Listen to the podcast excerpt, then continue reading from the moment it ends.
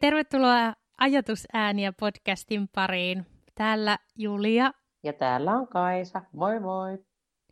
Hei, tänään haluttiin puhua etäopetuksesta tai laajemmin sanottuna vuorovaikutuksesta verkkosovellusten kautta. Eli nyt tämä poikkeustila tietysti on aiheuttanut sen, että ihmisten kohtaaminen kun on rajattu, niin työskentely on siirtynyt verkkoon ja vuorovaikutus ylipäätään bittiavaruuteen ja nähdään kaksiulotteisena toisen kuva tuossa ruudulla ja se on aika erilaista se kohtaaminen silloin. Halutaan käsitellä, että miten tämä kommunikaation muoto vaikuttaa siihen inhimilliseen vuorovaikutukseen. Miten Kaisa nyt kun olet päässyt paljon opettamaan verkossa, niin mitä sä koet? Minkälaisia havaintoja olet huomannut tästä?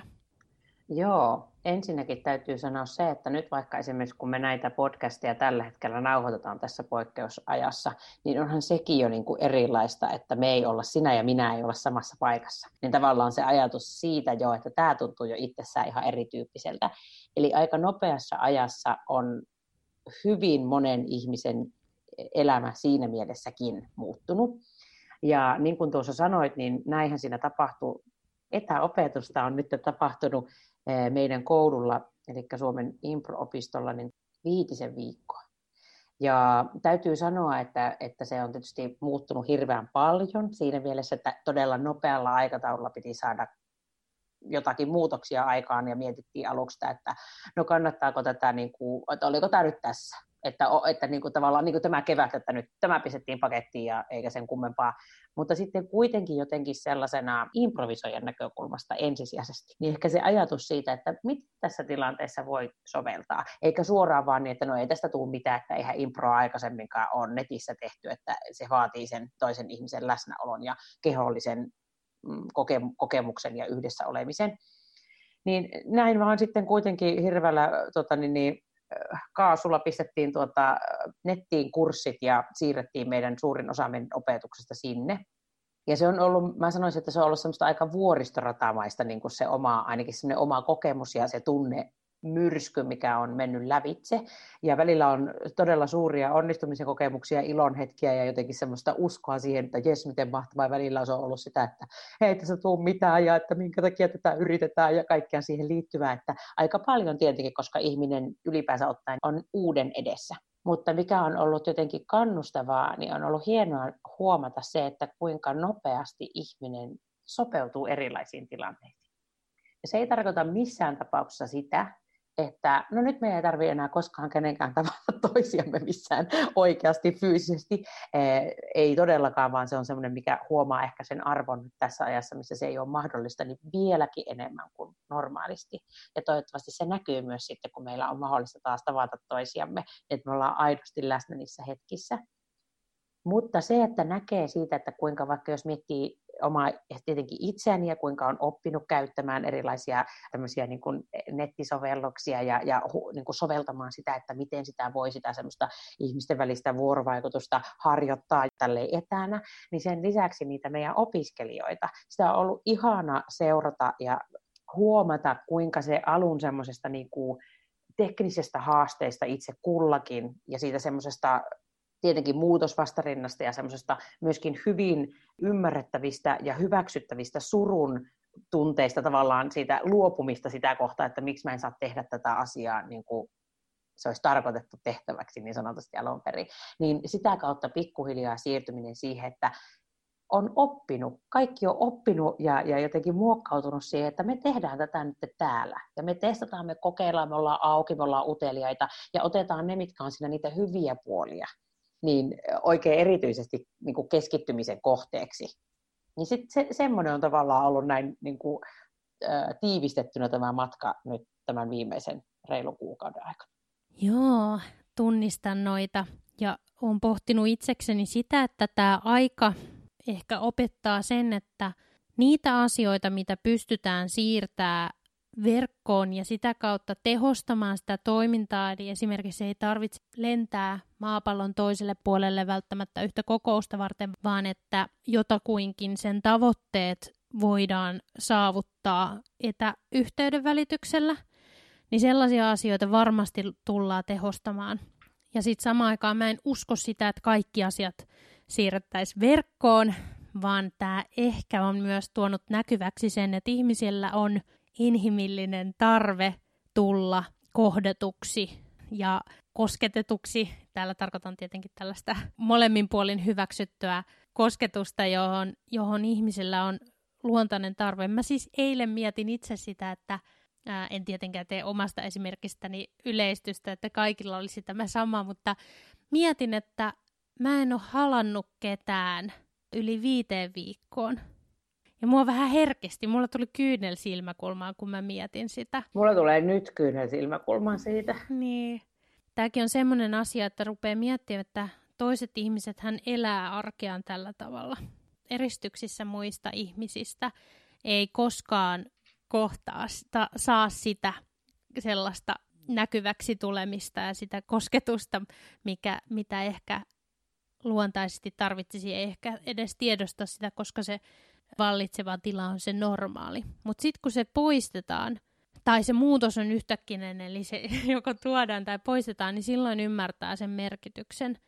Ja mä uskon, että tämä herättää siihen, että ihminen tarvitsee toista ihmistä. Ja kuitenkin se vuorovaikutus, se ruutu supistaa siitä vuorovaikutuksesta aika paljon. Ihan se, että me nähdään kehollisesti luultavasti hyvin pieni osa, mutta myös se, että silloin kun me ollaan samassa tilassa, niin me aistetaan toisiamme eri tavalla ja pystytään ehkä sensitiivisemmin huomioimaan, herkemmin huomaamaan ne toisen ihmisen kokemukset ja tarpeet. Ja me puhutaan nyt vieläpä siitä, että on se ruutu, eli on se videoyhteys.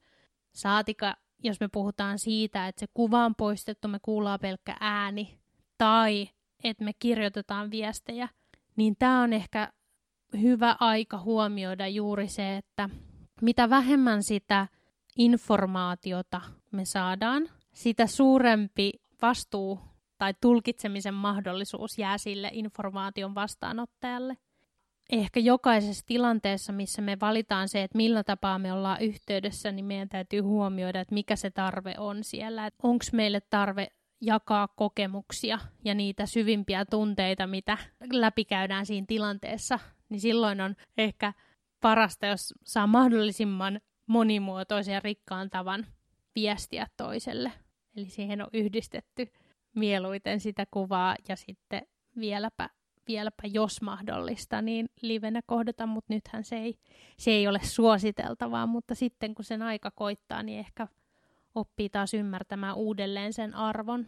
Se oli mun mielestä hauska, kun joku niistä mun opiskelijoista sanoi jossain vaiheessa sitä, että voi olla, että tässä syntyy semmoista uutta kulttuuria juurikin sen kautta, että kun ihmiset Suomessa siis nyt tässä tapauksessa, niin kun ihmiset kaipaa sitä toisten ihmisten kanssa tekemisissä olemista ja jotenkin sitä nimenomaan tälleen elävässä elämässä tapaamista, niin voi olla, että meidän tämmöinen niin kuin tapa toimia, vaikka kulttuurina muuttuu, että tulee tämmöinen poskisuudelmat ja muut vastaavat, mitkä ei vielä tällä hetkellä ole niin kuin tässä kulttuurissa olennaisia, mutta se, että kun sitä kaivataan nimenomaan sitä toisten ihmisten läheisyyttä ja kosketusta ja kaikkea muuta, että toi oli kyllä semmoinen, mikä tässä mun mielestä oli paljon tosi kiinnostavaa ja koskettavaa pointtia, mitä sä juuri äsken puhuit, mutta jotenkin just toi ajatus siitä, että kukaan ei ole halannut tai ei ole halannut ketään vaikka 5 viikkoa. Ja sitten alkaa miettiä sitä, että on paljon ihmisiä, joille se on se normi.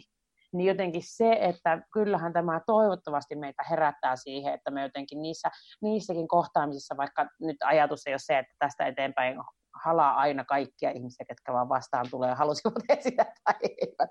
Mutta tavallaan se just toi, minkä sä sanoit, että me jotenkin pystyttäisiin niin niissä lyhyissäkin kohtaamisen hetkissä antamaan se arvo sille, että me saadaan kohdata se toinen ihminen.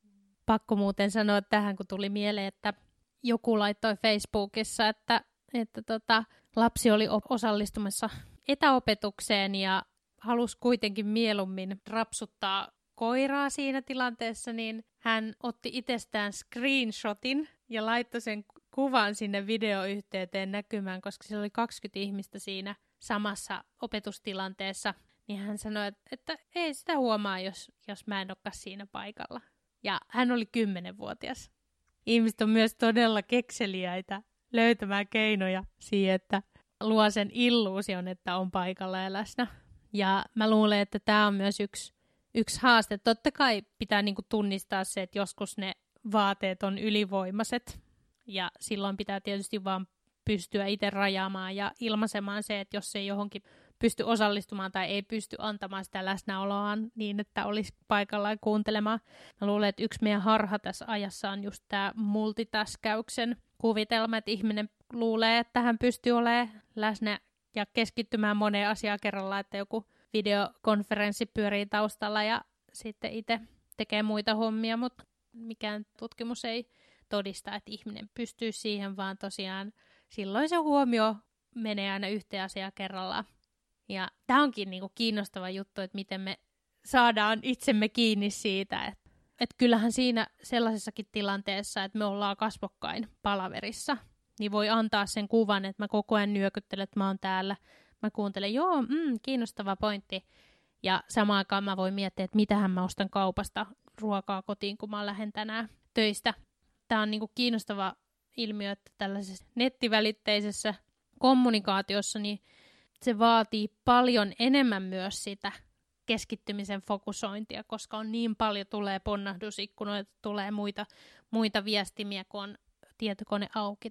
Tai tulee se kokemus siitä, että mä oon kuitenkin yksin täällä, niin pitää oikein ponnistella sen eteen, että pystyisi olemaan läsnä jossain tilanteessa. Joo, ja sitähän on aika paljon ihmiset myös kuvailleet nyt tämän ajan johdosta, että väsymys on suuri.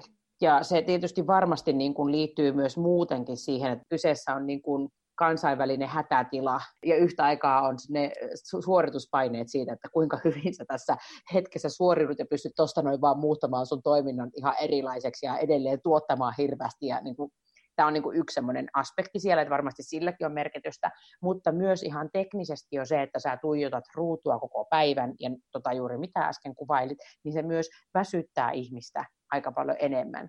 Mutta sitten se toinen puoli siinä on, se puhuit tästä läsnäolosta, niin se mikä siinä on hieno kuitenkin, että sitä läsnäoloa voi myöskin harjoitella siis tässä etäyhteydessä. Ja sitä voi oppia, että siihen niinku tavallaan pääsee kiinni, että no nyt mä oon tässä tämän hetken. Vaatii selkeästi enemmän taukoja ja vaatii niinku sitä, että pääsee niinku rentoutumaan myös. Mutta se, minkä olen tehnyt huomiona tästä näiden kokemusten perusteella, niin se, että sitä energiaa on mennyt ja aikaa on mennyt selkeästi enemmän niin kuin teknisiin asioihin aluksi tietenkin, mutta pikkuhiljaa sitä vapautuu siitä. Opiskelijat on kuvailleet sitä, että joka kerta se on helpompaa ja että on vaikka toisella kerralla, kolmannella kerralla ei enää oikeastaan mieti sitä, että nyt tämä media on eri tai että me ollaan tätä kautta, eikä enää koko aika häiritse jotkut sellaiset asiat, mitkä aluksi on silleen, että tämä on ihan uutta. Toisilla ihmisillä on myöskin se, että kun ei ole tottunut normaalissa kanssakäymisessä katsomaan omaa naamaansa. Ja jos semmoinen tilanne on, että tässä on niin kuin oma ruutu, missä näkyy oma itse, niin siihen menee myös aika lailla energiaa. Ja sen mä suosittelenkin semmoisessa hetkissä, missä oikeasti haluat keskittyä siihen vuorovaikutukseen, niin sulje omaa kameraa. Tai ei välttämättä sulje omaa kameraa, mutta laita asetus päälle, missä sinä et näe omaa naamasi, vaan se toinen ihminen tai ne muut, ketkä on siinä tilanteessa, niin näkee sen. Jotenkin pystyy se keskittyminen, vaikka nyt, että me ollaan tässä ja mulla ei näy siis mun omaa naama täällä mun tietokoneella, vaan sun naama. Niin toi on niin kuin yhtenä semmoisena asiana, mikä tuli siitä myöskin mieleen. Ja vaikka meidän täytyy ehdottomasti antaa lupa sille ja aika sille, että me koetaan niitä negatiivisia tunteita, mitä tähän liittyy, ja sitä surua ja ärtymystä, vihaa, väsymystä, kaikkea sen tyyppistä, niin minulla on myös siitä jotenkin, ja olen tätä myös itse tehnyt ja muistuttanut itseäni, että saat olla näitä kaikkia. Ja uudelleen se ei ole myöskään semmoinen, että no nyt mä 2 minuuttia käsittelen näitä asioita ja no nyt ne on ohi, niin nyt kaikki on taas ihanaa ja päivä paistaa, vaan että se voi olla, että se tulee uudestaan. Ja se tulee uudestaan ja se on täysin ok myös.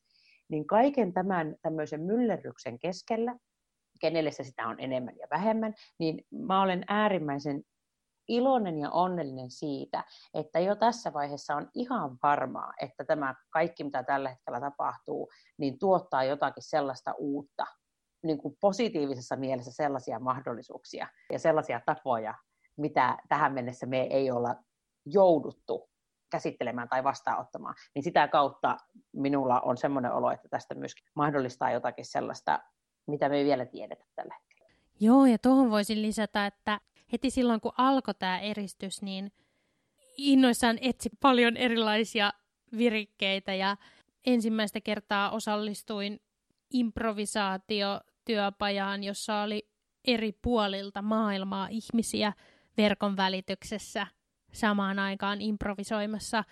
Ja mietin, että se olisi ollut aivan täysin mahdollista aiemminkin, mutta sellaista mahdollisuutta ei olisi tarjottu tai ehkä ihmiset olisi, mikä on ylen katsomisen vastakohta, alen katsoneet. Tällaista verkossa tapahtuvaa työpajaa. Mutta se oli ihan mahtavaa, koska yhtäkkiä se maailma pieneni. Mä oon tänä aikana paljon enemmän internetistä katsonut erilaisia aikavyöhykkeitä, eli kun tarjotaan jotain kansainvälistä oppimismahdollisuutta, niin sitten täytyy aina tsekata, että mihinköhän vuorokauden aikaa tämä on. Tämä on Suomessa illalla 11. No kyllä mä pystyn siihen vielä osallistumaan, että ei ole liian myöhää. Se on ollut musta ihan mahtavaa, että se maailma tulee lähemmäs ja tietysti myös tämä, että me ymmärretään, että me voidaan niin lähestyä muita ihmisiä, koska me tiedetään, että kaikki muutkin ihmiset on tässä samassa tilanteessa.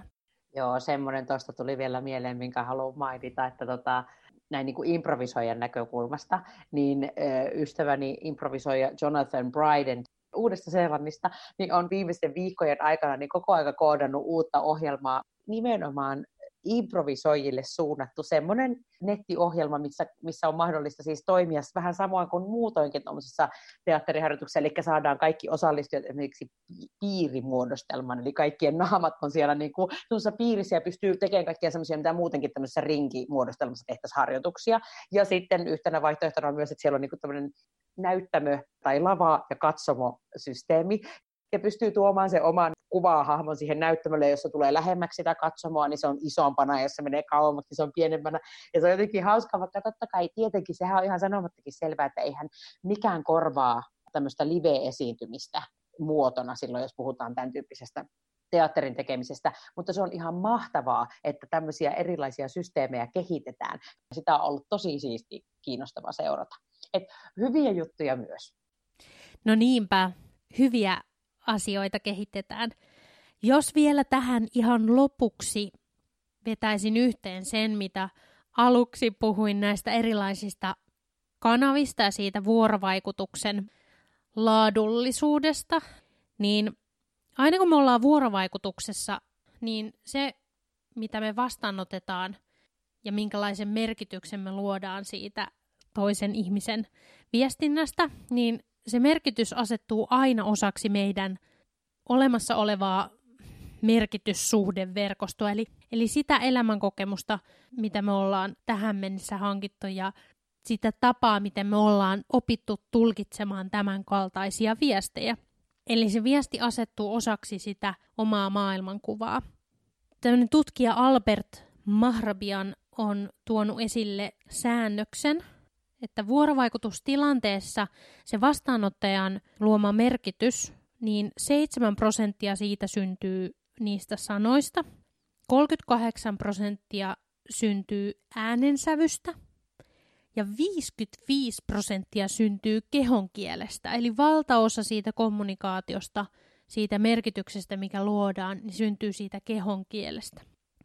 Ja tietysti silloin, kun me siirretään vuorovaikutusverkkoon, niin mahdollisuus aistia sitä kehonkieltä vaikeutuu.